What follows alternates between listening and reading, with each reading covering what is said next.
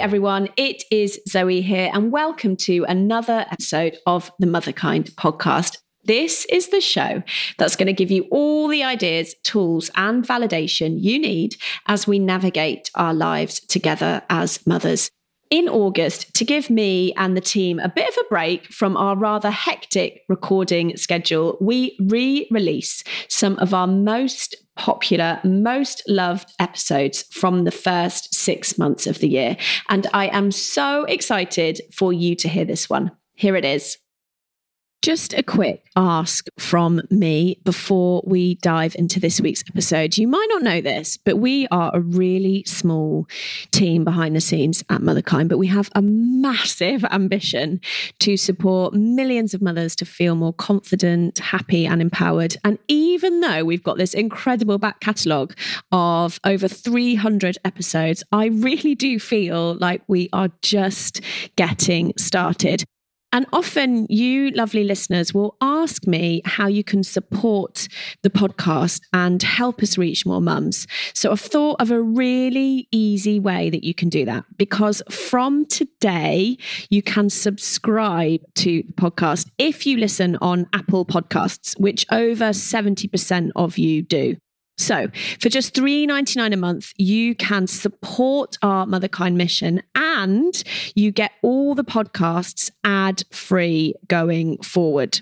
It's really easy. All you need to do is just go to your Apple Podcasts app find Motherkind, find the section at the top where it says support the podcast and enjoy ad free episodes. Click on that. You'll then have a seven day ad free trial where you can hear what it feels like to listen to the podcast with no ads whatsoever. And then you move on to pay $3.99 a month. And every single penny of that money will go towards empowering more mothers with this incredible guests, ideas, and tools that we share week after week on the show. Thank you so much for your support. I really appreciate it. Whether you subscribe or not, I am incredibly grateful that you are here and thank you for being part of the Motherkind mission. Okay, on to this week's episode. To kick off the new year, I've got an incredible episode for you this week. It's only Paul C. Brunson, who is known as the Love Doctor and real life Hitch. He is a matchmaker, television host, serial entrepreneur, and author. He was chosen as the world's most influential matchmaker, and Paul currently hosts Married at First Sight UK and Celebs Go Dating on Channel 4. Both are incredible shows. I'm sure you'll agree. I didn't know Paul before we recorded this, and honestly, I was blown away by him. I experienced him to be so kind, wise, and compassionate, and of course, incredibly knowledgeable about what he does. In this episode, we chat about values and how to really live by them, and how he lives by his number one value of family, even with a massive and growing career. We dive into relationships and children, how to navigate really hard things like different parenting styles, different values, and how to stay connected as a couple when there is so much else going on and it would be so easy to grow apart. We also unpack how do you know when it's the right time to fight for a relationship or when it's time to put that time and energy elsewhere? You're going to want to share this one for sure. So, to do that, just click three little dots, which should be next to the episode, hit copy link and paste it into your messages to send. I have a feeling a lot of you are going to share this with your partners. So, hello. If you are a partner that has been sent this episode to listen to, I hope you enjoy it. Here it is. Paul, I wanted to start this conversation by asking about, you know, you are someone who is doing so much out in the world right now, a lot of which I'm absolutely loving. You are my nightly TV watch. and I know from consuming so much about what you say, and who you are in the world that family is also one of your top values, if not your top value. And I wanted to ask you about that conflict. How do you do so much out in the world and be present and expert and professional at that and be present and connected with your family? How do you do that? This is one of the top questions that I get, and actually one of the number one areas of previous struggle but now I understand how to get the balance right. I think where it begins and where it really started for me is, and this isn't very long ago, this could be maybe six or seven years ago, is understanding truly what my values are. And I just want to spend a second on that because I think values has become a buzzword. And a lot of us, what we do is we think about what we would like to value or what our friends and family would like us to value. And then we list those as our values. And I'll give you the number one is that from 10 years of matchmaking, doing a values assessment was one of the first things that we would do. And typically, when I would ask the question, well, what do you value most? Typically, the answer would be religion. So, whatever it may be, you know, Christianity, whatever the religion is, that would normally be, you know, number one. And then when you begin to unpack that and say, well, when's the last time you were at church? How many inches of dust are on your Bible? You know, when you start to really unpack this, you realize that that wasn't even a true value. What that was is that was what they wanted the world to think of them. But instead, what I say is look at where you spend your time, your excess time, should I say, and your money, your excess money, that is, right? As an adult, that's really where the values lie. But where I'm going with this is that you have to know what your values are. And then I believe it's very important to then optimize those. So you want to feed into those. You want to spend as much time doing those. You want to spend as much time bolstering those things. And the test to determine if those are truly your values is that the more that you do that thing, whatever that value is that you profess it is, the more you do that, the more you light up, the more, you know, joy that you have, the happier you are, better disposition, healthier, ultimately, even the more money you make. And so for me, I had spent first 15 years of my career professing certain values that truly weren't my values. But then just over the last maybe six years or so, really understanding what my values are and directly feeding into those. And so to your question, family is number one for me hands down. Family is number one for my wife. And I think that's also very important when you're looking for a partner. You need to have a partner that shares your values. And because family is our number one, what we've done is we have remodeled our life so that we could feed that as being number one. And it requires and has required a lot of sacrifice in our lives you know and i'll give you just one example is several years ago my wife and i we took our boys out of school. We started homeschooling them. And the reason why we started homeschooling them is because we wanted to be able to travel the world with our family not just my wife and i right? And the boys are at home with their grandmother. You know we wanted them to be with us. And so that required us to remove them from school and and to be ostracized because this is before COVID. This is before homeschooling was cool, you know. So there were certain things that we had to do, and then when it comes to work, what that means for me is that means that I set strict limitations around work. You know, I'll give you two. One, for example, is I always leave whatever project I'm on. I I leave so that I can come home and have dinner with my family we have dinner every night together. Now, of course, there's certain scenarios that happen where I may not be able to be at the dinner table, but that's infrequent. Typically, six times out of seven out of the week, we're having dinner as a family. And even if that means I'm traveling, I'm FaceTiming in while dinner is going on. So we protect that space. Also, if there's a project that I have to do that would remove me from the family for longer than two weeks, over 14 days. We then travel together as a family. We all pick up and go together as a family. So there's certain limitations that we set around our lower value places on the totem pole and give priority to what's higher on the value totem pole. And for us, that's family.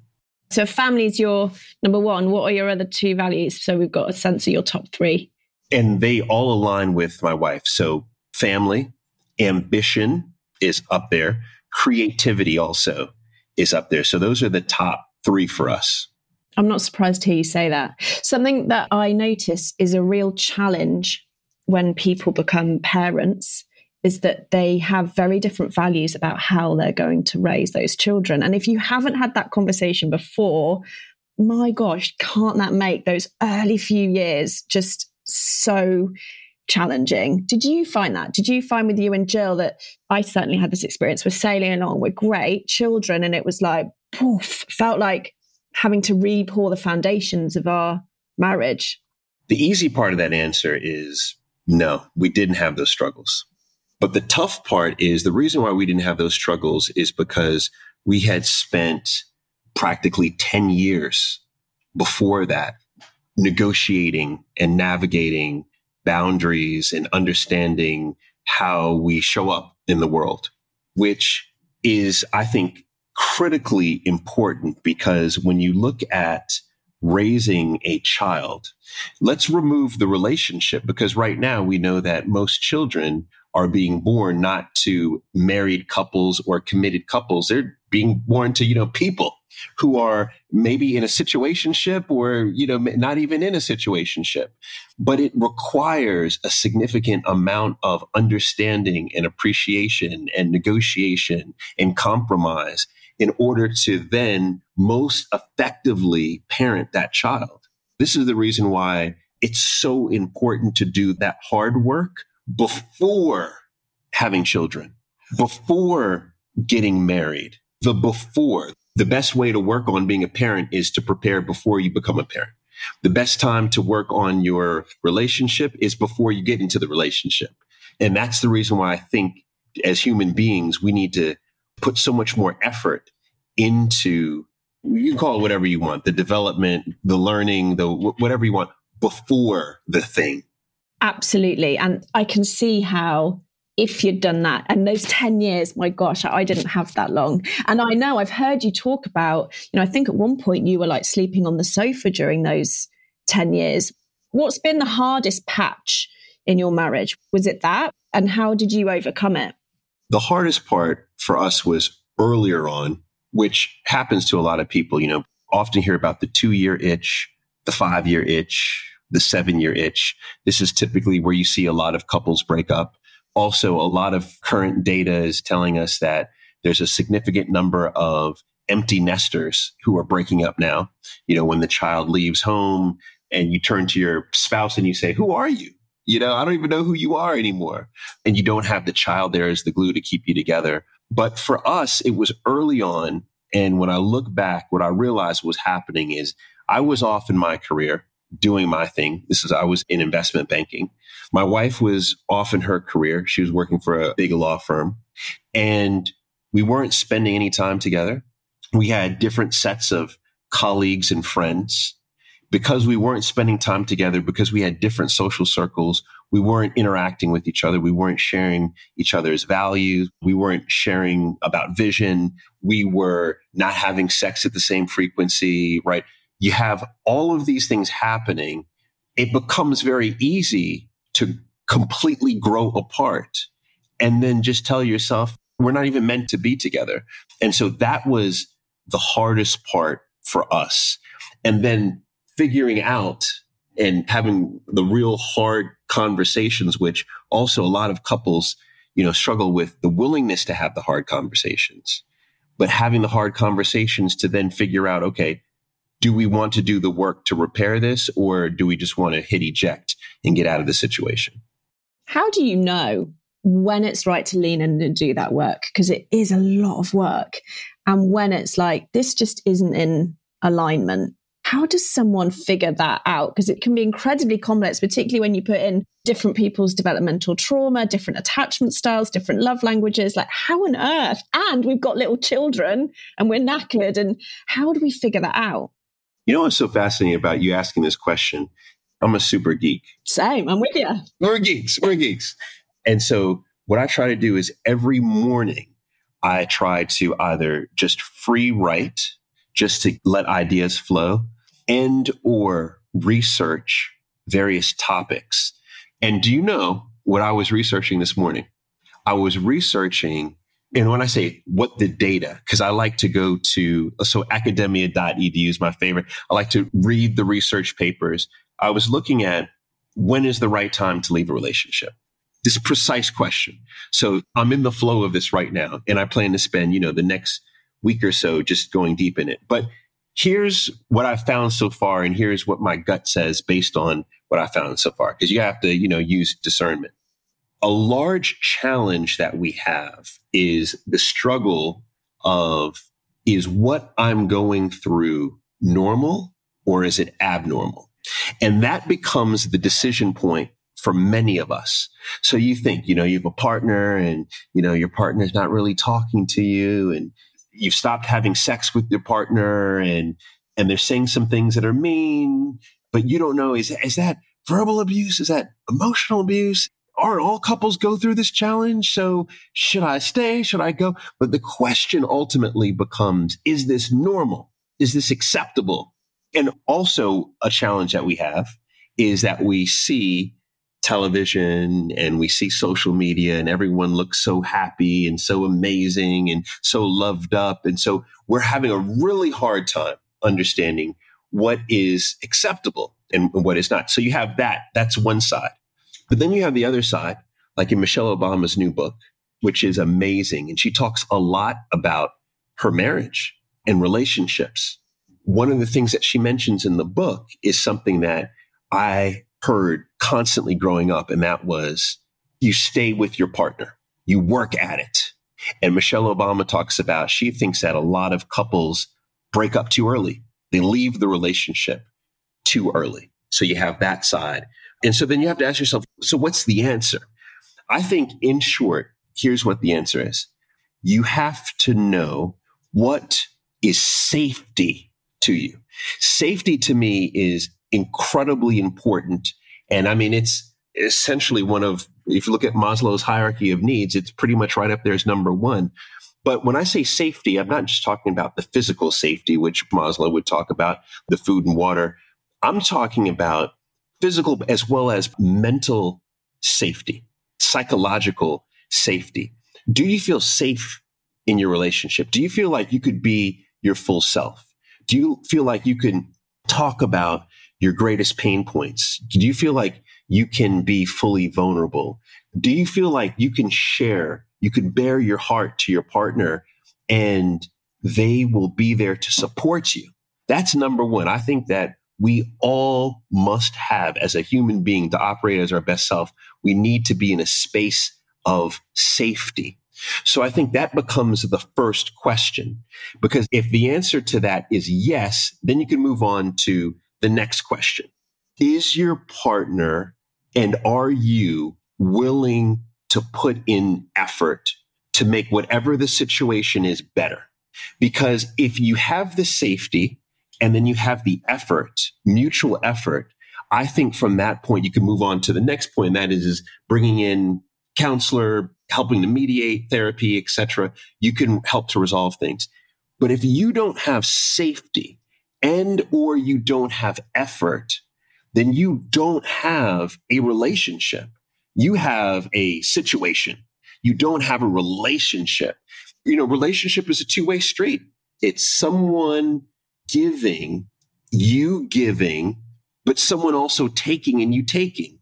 And so ultimately for me, and once again, I'm day one in my deep research on this, but to me, safety and effort become the two distinguishing points to determine if you should stay or go.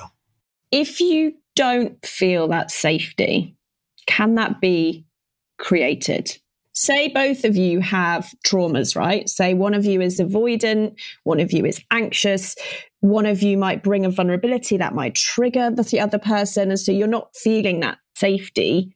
Can that be worked on? Absolutely.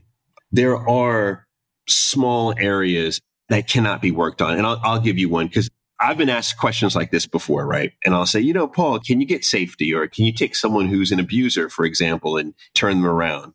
And I'll say yes.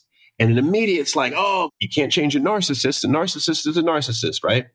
And I'll say, yeah, this is true.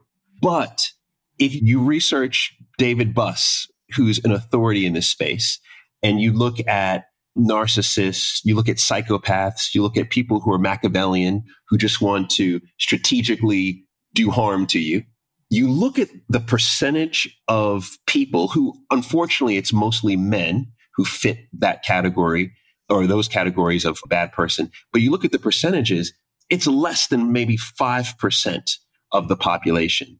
The word narcissist, I think, is actually one of the most misused, misinterpreted words. You could be an asshole, but not a narcissist. You know what I mean? Especially now, like how many people, I'm sure everyone listening, well, not everyone, I'm sure a high proportion has done that. Is my partner narcissist quiz? Who hasn't done that when they've been a- annoying? You're like, right, I'm going to slap a label on you. right, you're a narcissist, and I, I'm going to feel better. But no, I'm telling you, he's probably not a narcissist. He's probably just an asshole. You know, there's a difference. I guess where I'm going with all this is that because of that, there's a small percentage of people who cannot be rehabilitated, right? You cannot. However, the overwhelming majority, you can. And if you can be rehabilitated, it means that you can find a place of safety with them. And that looks like that decision, isn't it? Which is, am I going to work at this relationship to try and find that safety? And in your experience, obviously couples therapy is incredible. I've done so many rounds with my husband. It's amazing. I'm such, such, such a big fan of it. But what can people do if they can't access? Have you got some good sort of coaching tools of what can people do, you know, who are listening to this thinking, I really want to work on my relationship? Yes, this is a great question. And in something that I would love to see us just as humans recognize is that it's great. It's important. We all should find a therapist, a counselor or a therapist, right? A human being that's a professional in that space. But what we also have to understand is that if you and your partner just listen to this podcast and have a discussion about what you heard in this podcast, this has been a therapy session, period. It's a therapy session. And it could be a therapy session that's even more beneficial than you going to see someone physically. And the reason why I say this is because therapy, in essence, means to heal. That's really what you're talking about. And all of us have pain. All of us have trauma. And all of us are in the need, or should I say, are on the pathway of healing. And so if you're putting forth the effort, so quick tool is listen to this podcast with your partner. Actually, all of your podcasts with your partner and then have a discussion about that. What do you think about that? Oh, I disagree. Well, why do you disagree with that? Oh, yeah, I think this is a great idea. Oh, why is this a great idea? Right? Have a discussion, an active discussion. That alone begins to spark conversation and that begins to strengthen communication and that pushes effort. So that's the quick tip listen to these podcast sessions, YouTube videos, pick up books, read books together, and actively, actively discuss them. When we become parents, often we consume so much about what to do with the baby, what to do with the toddler, what to do, forgetting, of course, that relationships. I wonder if you feel this too. There's just an assumption in society that we know how to do relationships. Why on earth would we know that? Particularly if our blueprints, you know, which mine weren't optimal, nor were my husband's, you know, why do we think we're going to know how to do this? We've really had to study it, and it's still really hard. To your point there, no one, not one person's blueprint was perfect. No.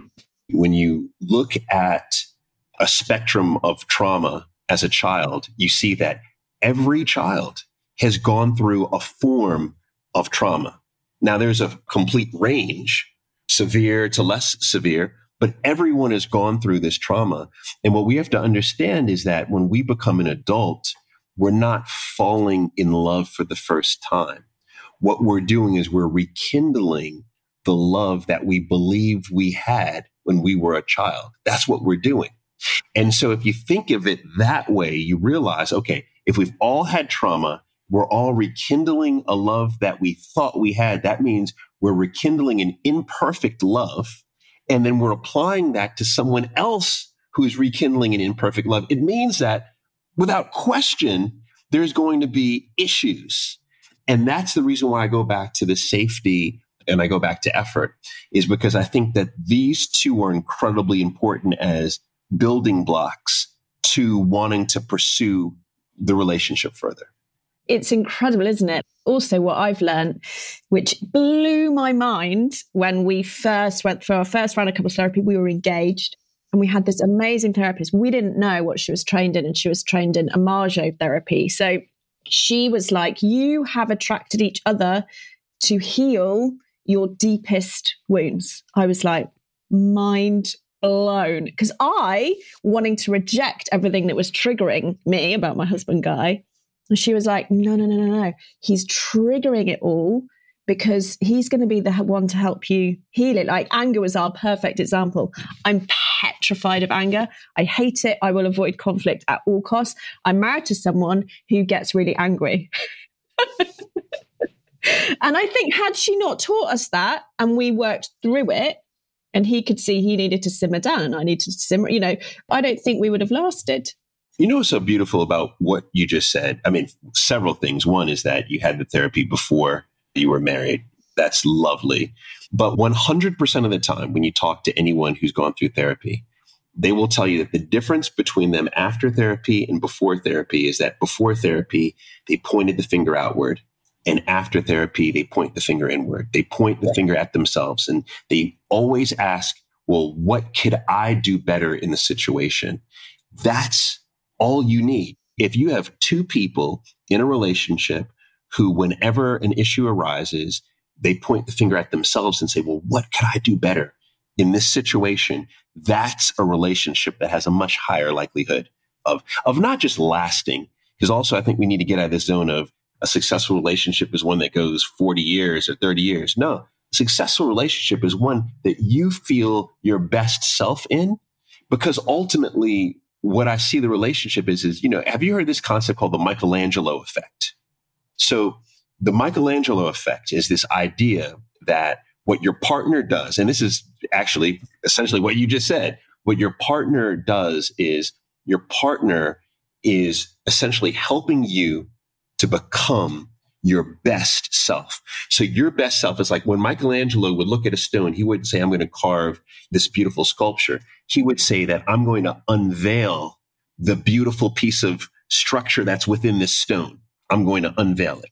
So the Michelangelo effect is saying that your partner is going to help unveil your best self. And it takes a partner to be able to look inward first to ask themselves what they can do better to then show up better for you to help you to become your best self. So it almost requires therapy. it requires that level to have a happy and fulfilled and optimal relationship. And if someone's listening and they are in that blame place where they're like, well, he doesn't help me with the kids enough. He's snappy in the morning and I'm trying to get the kids out. He has no idea of all the invisible emotional labor that I'm doing as a mother. He's not loving me. I don't feel lo- blame, blame, blame, blame, blame. How does someone, and it's completely easy to get to that place, by the way. I'm sure you and I have both been there. We are, you know, what is a really powerful coaching question or set of questions that someone could ask themselves to start to do exactly what you're talking about, which is coming to accountability and empowerment? Here's where I would begin with this. What I would begin is that I think all of those feelings that that person has of frustration, those feelings have to be released and has to be released in a positive way. And typically when someone gets to that point, they're not feeling heard and they're not feeling affirmed because they're not heard, right? But it's because it's deep down. So the best thing to do in a scenario like that, the best is you get the kids away at school, you get the kids at the grandparents, whatever it may be, and you get one hour with your partner. And you take that one hour outside of the home. You're in a park, you're sitting on a bench. There's no cell phones, there's no distractions and then you have a conversation with your partner and you allow your partner to understand how their actions are making you feel. Now, the reason why I say that, what their actions are making you feel is I'm not saying that you're pointing the blame at the partner, but what you're saying is, is that based on your actions, based on, you know, you don't come home after work like you say you're going to come home, you know, there's don't show up for the kids, blah, blah, blah. So those actions, what those do is it makes me feel lonely. As how the actions make me feel. So I feel lonely. I'm in a relationship with you and I feel lonely. So then the next is, well, how do my actions make you feel? Because maybe your actions make him feel as if he's not wanted. Yeah, that's probably, you can imagine the dynamic. Exactly. He's thinking, oh, you don't want me at the house because I make you upset all the time. you know what I mean? so I feel like you don't want. So what you're doing there is you're discovering how these actions make each other feel. So you're becoming aware. That's the first step. Then the next step is, is okay, how do we reconcile this? How do we get to a place where my actions are not making you feel this way? And how do we get up to a place where your actions are not making me feel this way? And that's where they start coming, listening to the podcast, this podcast together.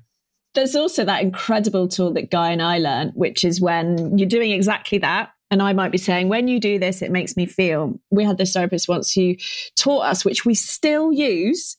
Guy then wasn't allowed to go, yeah, but, but, but, but, but defense, defense, defense. He had to say, what I heard you say, Zoe, was. And oh my God, we, when we do that, it's like you just feel seen.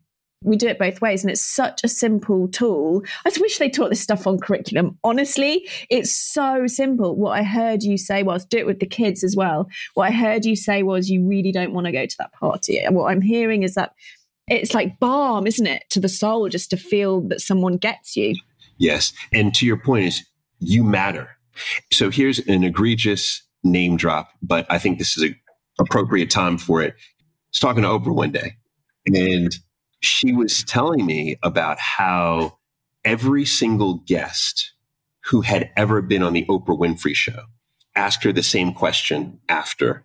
And you think about her guests. Her guests were the Queen, the Pope, presidents, prime ministers, CEOs. You think the most powerful people in the world who are clearly seen, clearly heard. And they come on this show and they sit down and they talk to Oprah, the cameras go off and they lean to Oprah and they always ask her the same question. She said, they ask her, how was that? Was that okay? Was that what you needed? Did I do everything okay? It shows you that no matter who we are, no matter what role, position, at the end of the day, we're human beings and human beings, all human beings need to be affirmed. So if those folks on the Oprah couch need to be affirmed, rest assured your partner needs to be reaffirmed. And it's your primary, primary obligation to affirm them. Yeah, it's so true. And I've heard that before that, that Oprah says, and she does an amazing impression of Barack when she goes, Was that okay? I can't do it. Because, you know, even he, you know, turn the camera off. It's so, so, so true. And I love that that's her insight from those thousands and thousands of interviews. Let me ask you this What's your insight from your hundreds, if not thousands, of hours of TV? Particularly, I'm thinking about Married at First Sight. What have you learned about relationships from that show and that experiment that you didn't know before? Mm, that's a nice question. Gosh, that I didn't know before. It's a really good one. So I can think of actually a couple things. One is just how much emphasis and importance we place on the first few moments of our interaction with someone. You know, I've always known that when you meet someone, it's important, right? We always hear, you know, you, you can't make a second impression. You don't get a second chance to make a first impression. We hear this all the time. But I never understood to the degree to which I understand now, having gone through three series of Married at First Sight, how important the first few moments at the altar are and how the altar alters what happens in the relationship. My favorite moment of the show, my favorite moment is when the groom turns around and sees the bride. Yeah, me too. I cry every single time. It is powerful. I think that the audience is becoming so astute now that they have to probably edit this differently so, you know, the first series, as the experts, we went to the weddings. And I remember being at those weddings because they were the first weddings that I, I went to where, you know, they were still strangers to me. right? Normally, uh, you go to a wedding, you know who's getting married, that kind of thing. But these were complete strangers. So I didn't have any context other than watching them interact at the altar. And I realized that in the seconds where the groom turns around and looks, if you look at whether the groom inhales or exhales, that alone, I think, is almost a 100%, almost 100% predictor of at least do they become a strong couple, right? Or do they, you know, fizzle out quickly? Is there an exhale or an inhale? It's the exhale. It's the relief instead of the inhale. Oh my goodness. The exhale versus inhale. It seems so simple, but yet that is a very pivotal moment. Then, of course, the reaction of the bride. And I think there's almost this evolutionary psychology thing going on. The bride factors in even more information in those seconds. And what science tells us is that in a heterosexual relationship, right, it takes a man three seconds to determine if a woman is what he would consider to be physically attractive. Okay. So you think three seconds, that's quick. Groom turns around, one, two, three. Okay, I got it, right? Because I've checked her out. But you know how long it takes a woman to do that? It takes a woman milliseconds, much quicker, milliseconds. And this has been studied. So you think about this. In my mind, what I think is happening is, is I think women can actually compute physicality and can compute more data faster in that particular scenario. So you think about that. The groom turns around, the bride sees him, sees him inhale, exhale, takes in all of his body language, takes in his physicality, takes in, right, all these thoughts and feelings, and then makes a determination. And I think that you could then read that determination based on her smile. There's something called the Duchenne smile, which is an authentic smile where you can see the crow's feet underneath the eyes, there's dimples pop. You could see, you could really determine that it is not a fabricated smile, but it is a true smile, the Duchenne smile. If you see the groom exhale and you see the bride give a Duchenne smile, that to me is like, it's all over. But if you see a fake smile, you see an inhale, you see any of those things, it takes like you have to look at it detailed. But that to me, so I mean, this is a long, long answer and that's just one, but there's certain things that I've seen that to me, as someone who loves relationship science, is fascinating to me. Right. Well, tonight I'm going back and I'm rewatching the past series just at that moment. We've got some questions as well that my community sent in, if you're open to answering some of them, because there are some absolute corkers in here. Love it. The first one comes from Jules. And she says, My partner and I have completely different ideas about parenting. So she says she wants to do gentle parenting, really validating the child's feelings, understanding where they're coming from, connection. He, the moment the child does anything, wants to put them into timeout. And she says it is causing just constant daily conflict. She says, What do I do? Question mark, question mark, question mark. At that point, I think you have to bring in a professional. They're not even on the same page. They're not even in the same book, actually. Those are two different books, handbooks to parenting. The one strongest bit of advice that I would give is that it's very important that they negotiate those differences away from the child and not in front of the child. That's like fundamental because if you negotiate that in front of the child, the child understands that there's a chasm. There's a difference between what mommy thinks and what daddy thinks. And what's also interesting is that when we look at especially children under the age of four, we see that children actually don't see us as parents as one person. They see us as different people based on our emotion. Oh, there's happy daddy. Oh, there's mean daddy. And at two or three or even four, those feel like different people. Mad daddy's shown up and that causes even more substantial trauma. And then once we get beyond four, we begin to see, oh, wow, okay, they're the same person, right? They're just weird, you know? But the point there is that when you have a difference of opinion and your parents and you're arguing in front of your child, you have mean daddy and mean mommy are there. there's no happy daddy or happy mommy there. And then the child feels alone. And that, you know, you talked about attachment styles early on. That's how you begin to get that anxious attachment style in particular, which you don't want your child to have. So long story short is negotiate those differences away from your child, but they need to bring in a professional. Yeah. And that links back to what we were talking around safety as well. You can see how that child then, what might feel safe to them in a relationship might feel very different to what would feel safe to someone who had aligned parents. Sam says, My partner is struggling with depression slash childhood trauma. He's in complete denial about it and defensive whenever I bring it up, but it is impacting our relationship daily. All right. So this is interesting because what's triggering him is the partner bringing it up. But the partner, this is another situation where the partner is trying to help. You know, the partner's bringing it up. But this is where you have to point the finger back at yourself because it's the partner asking the question, right? So if you bring it up, you trigger your partner, which means that you cannot bring it up. You cannot bring it up. It doesn't mean someone else cannot bring it up. So what I've found to be really effective for couples is not necessarily when you bring in a, a professional, right? Because that suggests, hey, I think you need professional. That could be even more triggering. But instead, when you bring in a mutual friend, a friend that your partner respects and you respect, you know what I mean? It was interesting. I was watching The Crown last night. And so every night, this is my thing. I watch one episode of The Crown. I love the psychology of The Crown. And so I'm not going to give stuff away, but I'm sure everyone knows the story. But when, you know, obviously when the Prince of Wales and the Princess of Wales uh, were negotiating their divorce, they had to bring the prime minister in.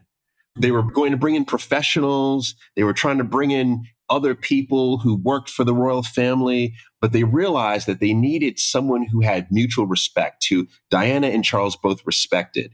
So they brought the prime minister in. The prime minister was able to facilitate this thing we all have the prime minister friend in our life. We all do. That's the person that I suggest you bring in and you include. And you just simply say, you know, I'm trying to help. I don't know how to help. Can you help me help?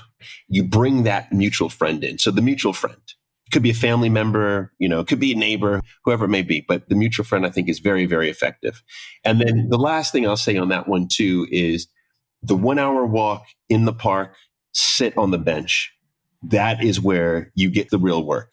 And you let your partner know what you're attempting to do, why you're attempting to do it. And you ask them for alternative ways. What's an alternative opposed to me bringing this up?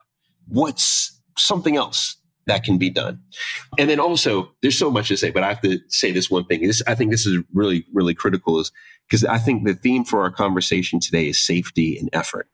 And one of the places that we have to be very aware and cognizant of is a partner who does not want to not only create a place of safety, but who doesn't want to put any effort into any bit of change.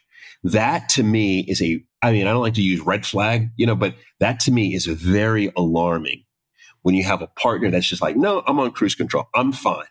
You are either healing together or you're creating trauma together. There's no in between. It's really hard, that one, isn't it? Because I also know before I'd met Guy and in some earlier relationships, I wasn't ready to look at my stuff. I don't think my nervous system was ready for me to do that, actually.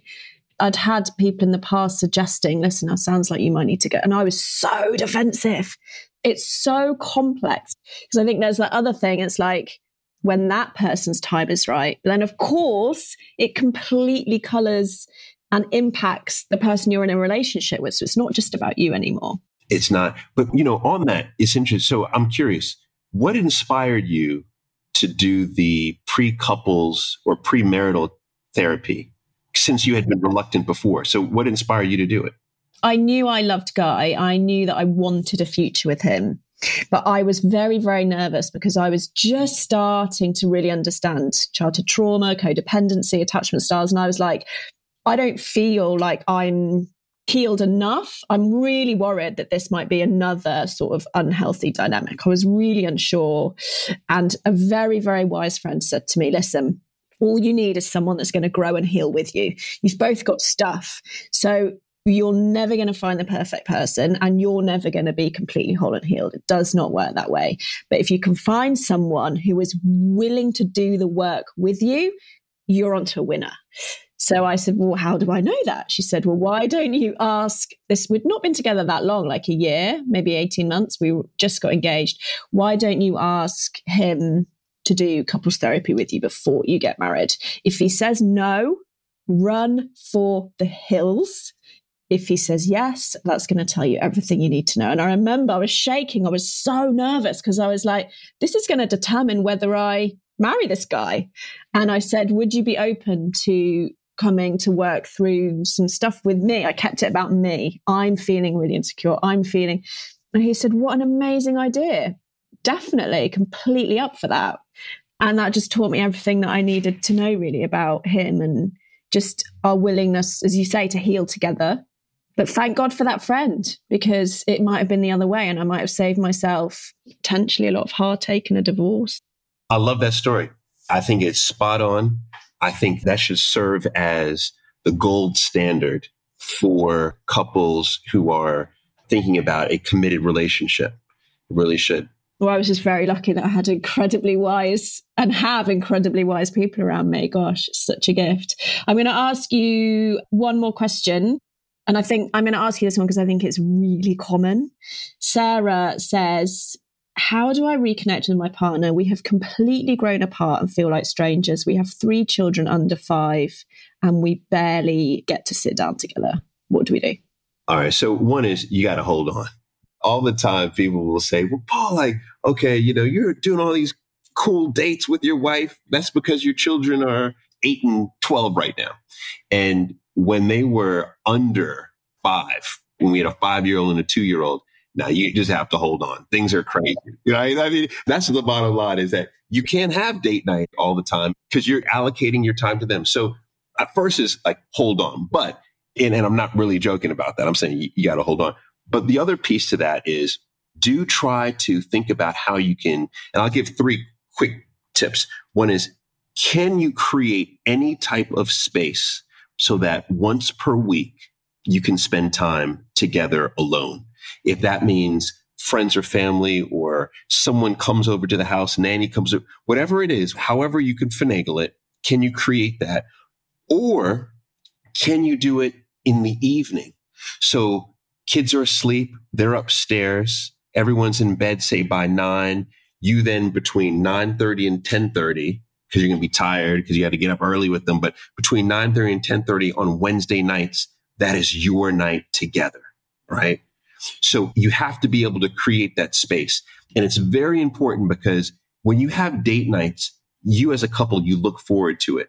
It's also an opportunity to begin to share thoughts and feelings that you have. You may have something that, you know, that you want to get off your chest and you need to have the right time and the date night is the right time. So that's one is carve space out for that.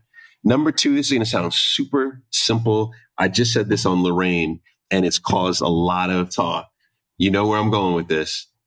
The six second kiss. I'm telling you, that will light things up. And the reason why, and I'm getting, when I say countless, I'm talking about hundreds of responses of people saying, Oh my God, well, thank you. This helped my relationship so much, right?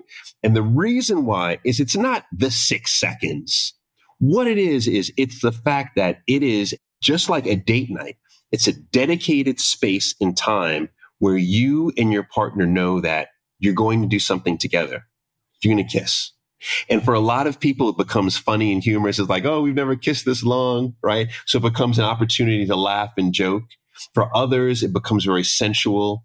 For others, they feel affirmed, they feel seen, they feel connected to something to look forward to. But the six second kiss. So I said, do the six second kiss. Do it 30 days. Guarantee, right? It's going to change things. So that's two. The third is very simple. And this is you wake up and you ask your partner, what's one thing I could do for you today? Real simple. What is one thing that I could do for you today? Tell me. And you hear partners give the whole range. I'm talking about you hear everything from, well, here's the sexual position that we've never tried. like, I'd like to try this tonight, right? All the way through to, can you pick up the kids early so I can get half an hour so I can go to the gym? Because I haven't gone, you know, for a while. You get the whole range. Ask your partner, what's one thing I can do? By getting to that zone, that's in that zone of caring and letting your partner know that they're from. So what's one thing you could do for your partner every day? The six second kiss, very, very important. And then date night. I think those will help tremendously.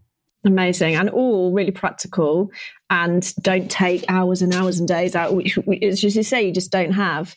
The last question, which is from me, and we ask the same question at the end of every episode, which is if you could give just one gift to all the mothers in the world, what would that one gift be and why?